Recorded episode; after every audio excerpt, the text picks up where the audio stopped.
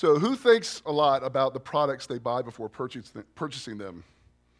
Who checks to see if they are tested for safety and how they will work under extreme conditions? As you probably know, most everything is tested in some way, shape, or form.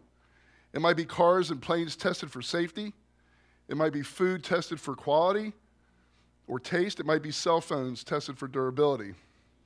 I watched a video this week where they kept dropping a cell phone a hundred times just to see what would happen. I would bet that some of us just buy things and don't really worry or seek out the results of the testing done to them. But there's four reasons why product testing is important. One, testing gives insight into system level functions. This means that each part is checked to make sure it will work properly with the whole. The product is only as good as the sum of all the parts working together. Two, testing catches product defects early on. Product defects have the potential to cause serious injury, so in order to protect users, company reputation, and integrity, it's important to minimize the risk of defects thoroughly by testing them before they're sold. Third, testing is important for quality assurance. There are certain standards that products need to meet in order to be distributed and applied, which ensures they are safe, reliable, and of high quality. Four, testing is important to find out what the product can endure.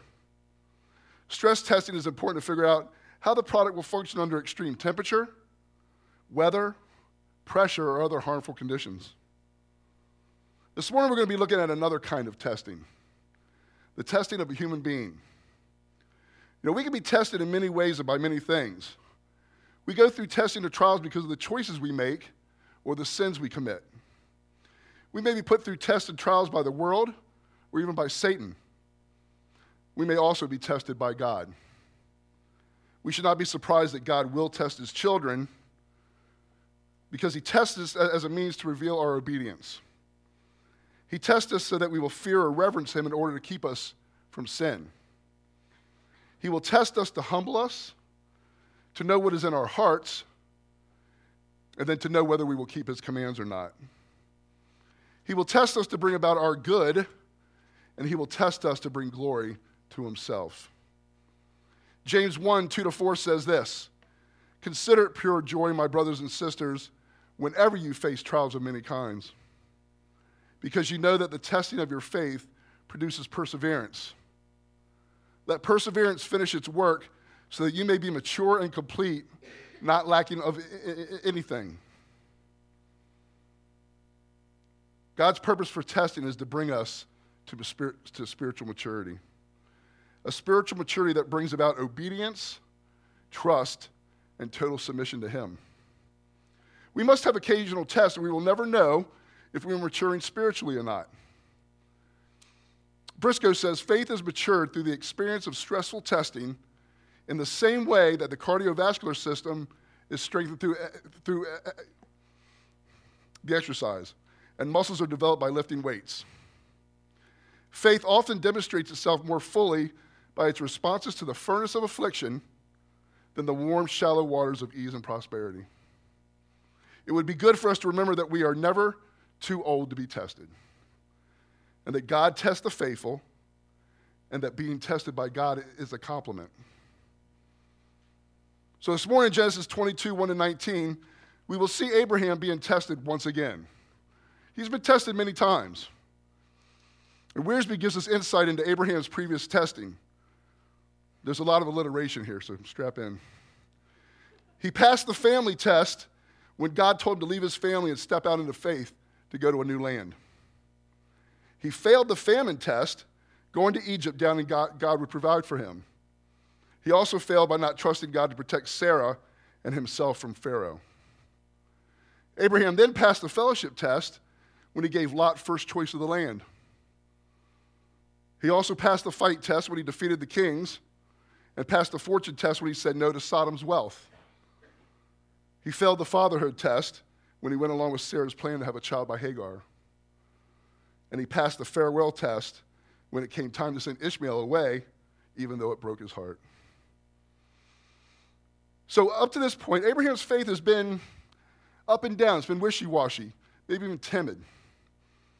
But today we're going to see that his faith will be rigorously tested in the most extreme conditions. And when we come to the end of this story, we will see that his faith has been transformed into a triumphant faith. His life of testing by God has produced a spiritual maturity of obedience and trust in him. The question we want to ask ourselves as we study this passage this morning is what does it take to take our faith, to transform our faith from timid to triumphant? How does God require us to respond to testing? We find these answers in the example of Abraham, which brings us to our big idea this morning. Timid faith, when it becomes tested faith, is transformed into triumphant faith. Before we dive into this this morning, though, let's bow our heads for a word of prayer.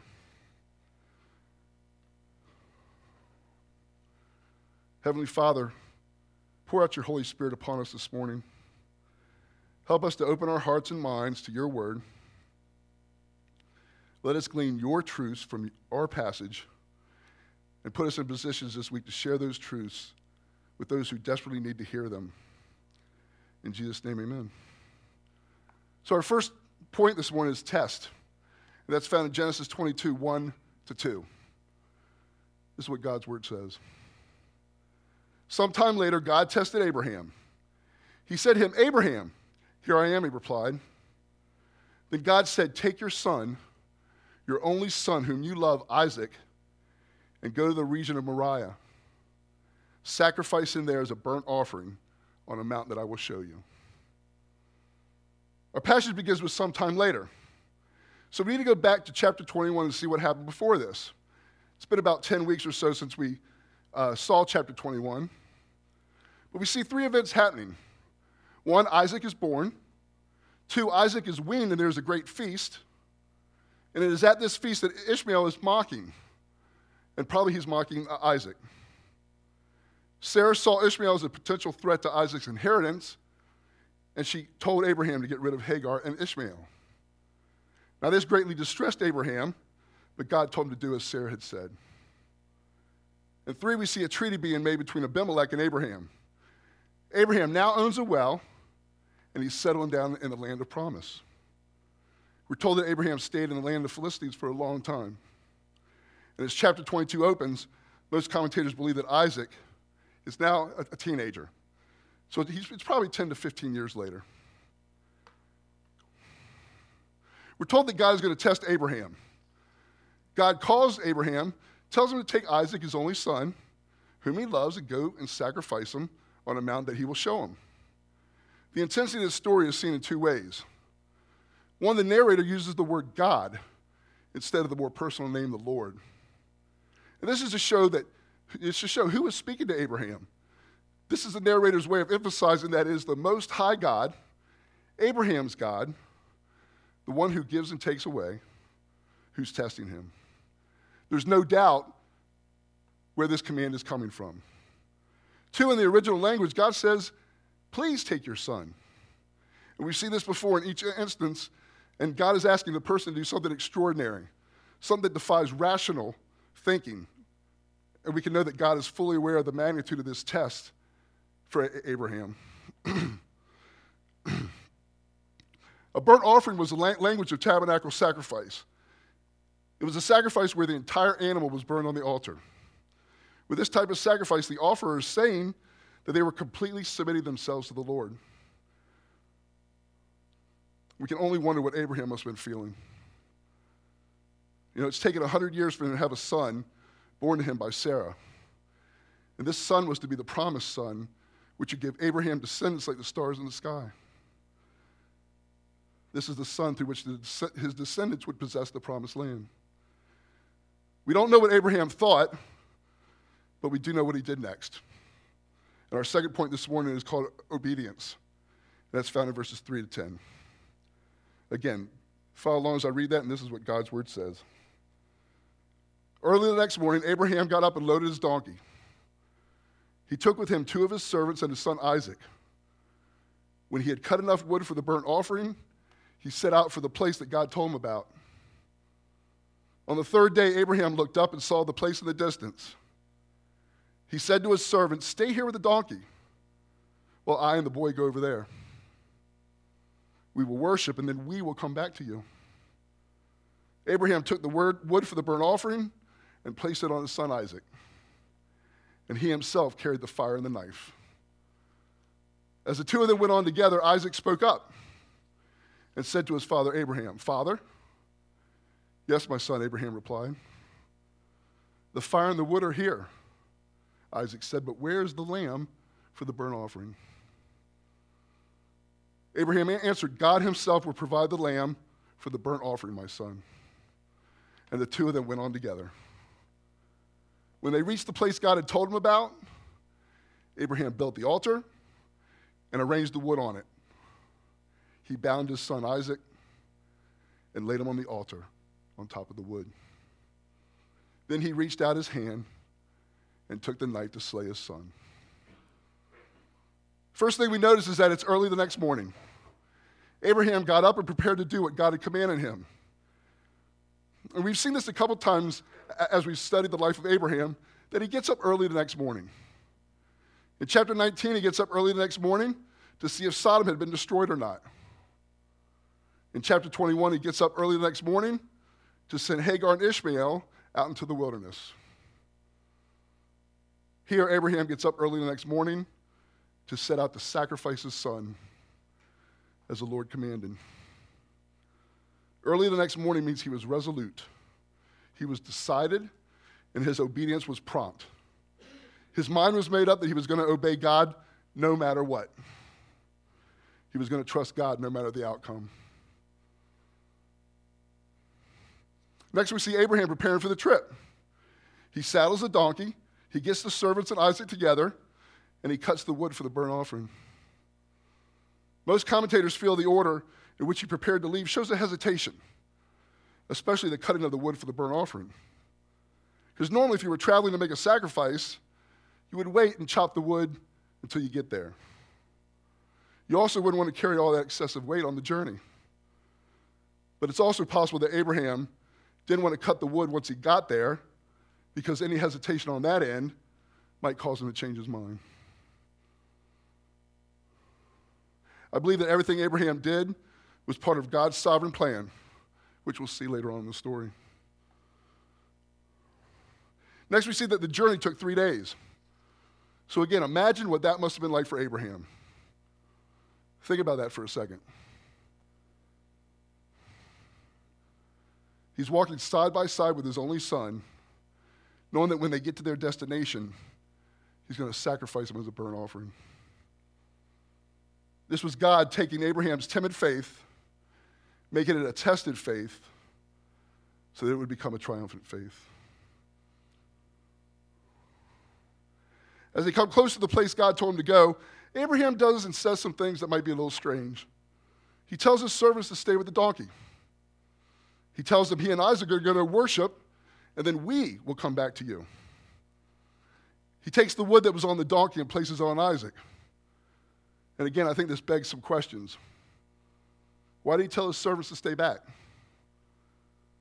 Why did he say that both of them would return? Why did he take the wood off of the donkey and make Isaac carry it? Maybe he didn't want to have to worry about the servants trying to stop him. Maybe he was trying to see the servants and Isaac by saying that they both would return. Or maybe his faith was so strong that he knew that even if he sacrificed Isaac on that mountain, God would be able to raise him from the dead, and both of them would return. And this is what the writer of Hebrews believed in Hebrews 11, 17 and 19. Teresa read, sorry. By faith, Abraham, when God tested him, offered Isaac as a sacrifice. He who had embraced the promises was about, to sacrifice his one and only son, even though God had said to him, It is through Isaac that your offspring will be reckoned. Abraham reasoned that God could even raise the dead, and so, in a manner of speaking, he did receive Isaac back from death. We can see in Isaac a type of Christ in this story. Isaac carrying the wood may, may be seen as the equivalent to Jesus carrying his cross or at the very least, a picture of Jesus carrying the weight of our sin to the cross. Our passage says that the wood was being carried by Isaac, and Abraham carried the fire and the knife. And again, it says they went on together. Again, we can only imagine what's going through Abraham's mind. and Isaac's mind as well. They probably walked in silence most of the way. Abraham is thinking about what to come. And we kind of see what Isaac was thinking. Isaac finally asked his father, Where's the lamb for the burnt offering? Abraham answers his son that God will provide it. And again, we're told they went on together. We are reminded with this exchange between father and son that there's a deep affection and love for each other, which makes what Abraham is going to do that much harder. But we're also reminded of God the Father sending Jesus, his son, to the cross as a perfect sacrifice for our sins. When they reached the place God had told him about, Abraham again did not hesitate. He builds an altar, he puts the wood on it, he binds his son Isaac, and he lays him on that altar. And then it says he reached out his hand and took the knife to slay his son. Now we can notice that it seems that Isaac went on that altar willingly. Abraham's over 100 years old and Isaac's a teenager. We have to believe that at some point, Isaac must have realized that he was going to be the offering. And he could have ran away or he could have overpowered his father and got away. Most commentators mention this as a picture of Isaiah 53 7 and 10 that talks about Jesus being led like a lamb, led to slaughter, who did not open his mouth, and that the Lord made his life an offering for sin. We can notice that Isaac exhibits the same qualities of perfection that was looked for in sacrificial victims. We can see why Isaac was seen as a type of Christ here. Our third point this morning is divine, divine provision, and that's found in verses 11 to 14. Follow along as I read those verses. But the angel of the Lord called out to him from heaven Abraham, Abraham. Here I am, he replied. Do not lay a hand on the boy, he said. Do, do not do anything to him.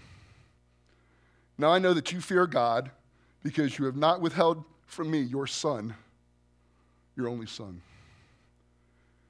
Abraham looked up, and there in the thicket, he saw a ram caught by its horns.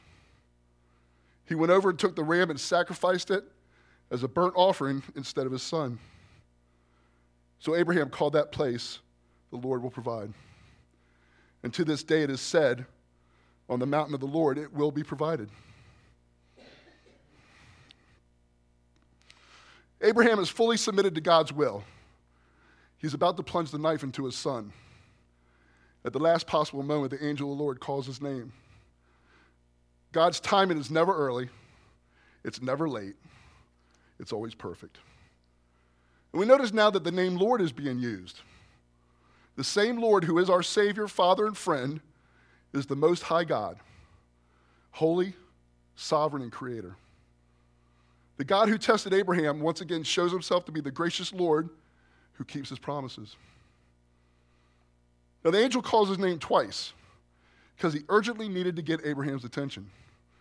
Because Abraham was not to lay a hand on his son or do anything to him. The angel's now I know is an admission that the ordeal was a test and a confirmation of Abraham's depth of loyalty to God. And then the angel tells us what triumphant faith is. A triumphant faith is a faith that fears God and is willing to give up everything, even an only son, in submissive obedience to the Lord. Ross says, The fear of the Lord is drawing near to the Lord in love, adoration, and reverence but never forgets that the Lord is the most high God and will shrink in fear at such an awesome deity. Next, we see the truth of Abraham's words that God will provide. He looks up and sees a ram caught in the thicket. Abraham was surprised and recognized that this was a miracle from the Lord. You know, one second there was no ram, the next second there was. God had truly provided the sacrifice for the burnt offering. And Abraham sacrifices the ram as a substitute for his son. Then Abraham does something we've seen him do before. He commemorates the place and calls it Jehovah Jireh. Jehovah Jireh has a dual meaning, which are literally the Lord sees and the Lord will provide. Abraham celebrating that God not only saw him, but provided for him. I found something interesting which I would have only found if we were studying God's word in context and verse by verse. But at the end of chapter 21, when Abraham made a treaty with Abimelech, Abraham planted a tamarisk tree to commemorate that place.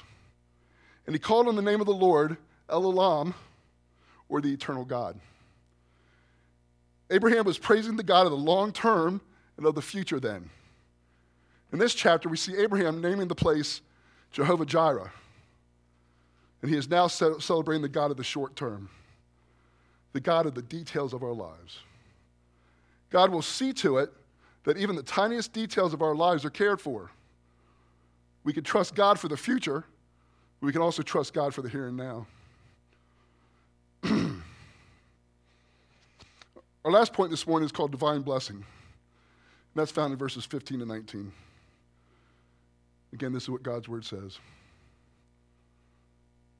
The angel of the Lord called to Abraham from heaven a second time and said, I swear by myself, declares the Lord, that because you have done this and have not withheld your son, your only son, I will surely bless you and make your descendants as numerous as the stars in the sky and as the sand on the seashore. Your descendants will take possession of the cities of their enemies, and through your offspring, all nations on earth will be blessed because you have obeyed me. Then Abraham returned to his servants, and they set off together for Beersheba. And Abraham stayed in Beersheba. Now, the angel of the Lord called Abraham from heaven a second time, which tells us that something important is about to be said. God emphatically reiterates the promises that he's already made to Abraham. And we can notice some interesting things here. One, God swears by himself. This is the first and only time in Genesis that he does that. There is no one higher to swear by, and it affirmed the promises on the integrity of God's own name and reputation. Abraham could depend on God to keep his promises. He could take these promises to the bank. And two, the reason for the blessings is because Abraham did not withhold his only son from the Lord. He was willing to give up the promised descendants and the promised land that they would inherit. He was willing to give up all worldly things, including his son, for the Lord. Abraham's relationship with God was the most important thing to him. And God would surely or really bless him. These promises were going to be better than all the others. We see in the earlier promises that Abraham's descendants were compared to stars in the sky but now they're compared to the sand on the seashore. Now his descendants were promised to possess the gates of their enemies, meaning that they would conquer their enemies' cities and not merely inherit the land. It is promised that through his descendants, all nations on earth will be blessed. This implies that the world has already been blessed through Abraham, but more blessing is to come through his descendants. And it's all because of Abraham's obedience. Imagine how we could bless the people and the world around us if we would just be obedient. Finally, as we come to the end of the passage, it says that Abraham returned to his servants and they set off together for Beersheba. Isaac is not mentioned as returning with them, but we can surmise he did. We've seen this before in Genesis as the most important character is mentioned, and the secondary ones are not. But even though we know that they are involved. When the narrator wants us to, what the narrator wants us to remember is that Abraham is the central figure. It was Abraham's faith that was tested, and it was found triumphant. But we should come away from this story more impressed with God's faithfulness than with Abraham's compliance. You know, there are many things we could take away from this passage. You know, there's many truths that it has for our lives today, I, I believe. And there's a number of next steps we can take. First, I think we should all evaluate our faith. Is our faith timid? Has our faith been tested? Has our faith been found triumphant or something less? After evaluation, if you determine that you have a timid faith, it would be important to ask God to move you toward a triumphant faith. But know that if you ask for it, then your faith will be tested. That is the process we all must go through to mature spiritually and to take our faith from timid to triumphant. So maybe this next step is for you. Your first one is to ask God to move me toward a triumphant faith, knowing that my faith will be tested by Him. Next, maybe after evaluating your faith, you can say that your faith has been tested and has been found triumphant. And that's great. But we know from Abraham's life that we are never too old to be tested by God as he wants to continue to mature spiritually. As long as we live on this earth, there's the possibility of testing. God wants our faith to keep on growing, and that requires testing. There are also times that our faith may go back and waver as hard testing comes, and we may fall back into a timid faith.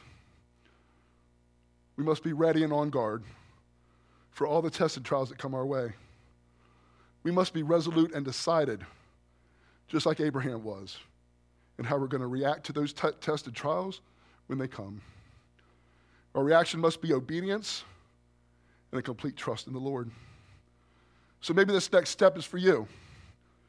My next step is to be obedient to and completely trusting in the Lord when testing comes.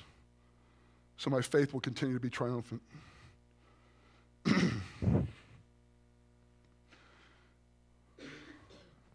Second, I feel this passage is asking us to dwell on a major question this morning. That question is what is your motivation for being a Christ follower? Why do you love God? Why do you take up your cross daily to follow Him? You know, we're promised so much as we follow Christ, but is it because of the promises that God has given you that you follow and serve Him? And I would say this is a wrong motivation for being a Christ follower. Look again at Abraham. He had been promised many great things for being obedience to God. And in the end, Abraham was totally ready to give up all those promises.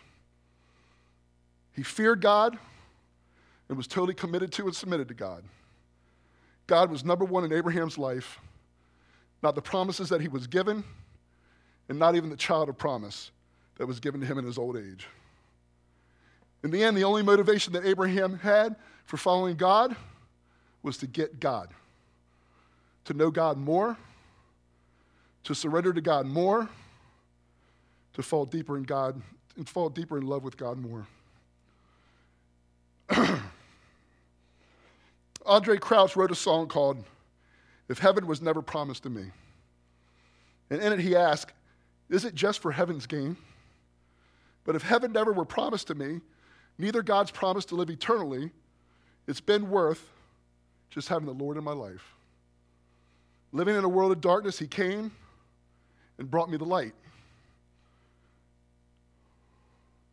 The question is would we be willing to give up eternity in heaven for God? Would we be willing to follow God if there were nothing in it for us? Would be willing to follow God only for, for the benefit of living a life loving God with all our heart, mind, and soul, and loving one another? It reminds me of the words that Paul said in Philippians 3 7 and 8. And I'm reading from the Living Bible translation. But all these things that I once thought very worthwhile, now I've thrown them all away so that I can put my trust and hope in Christ alone.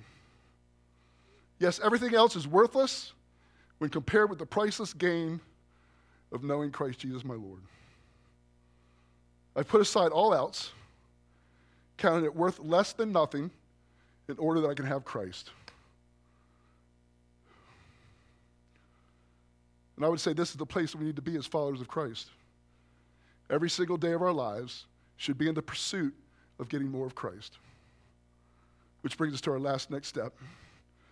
Spend the rest of my life in pursuit of knowing Christ better every day.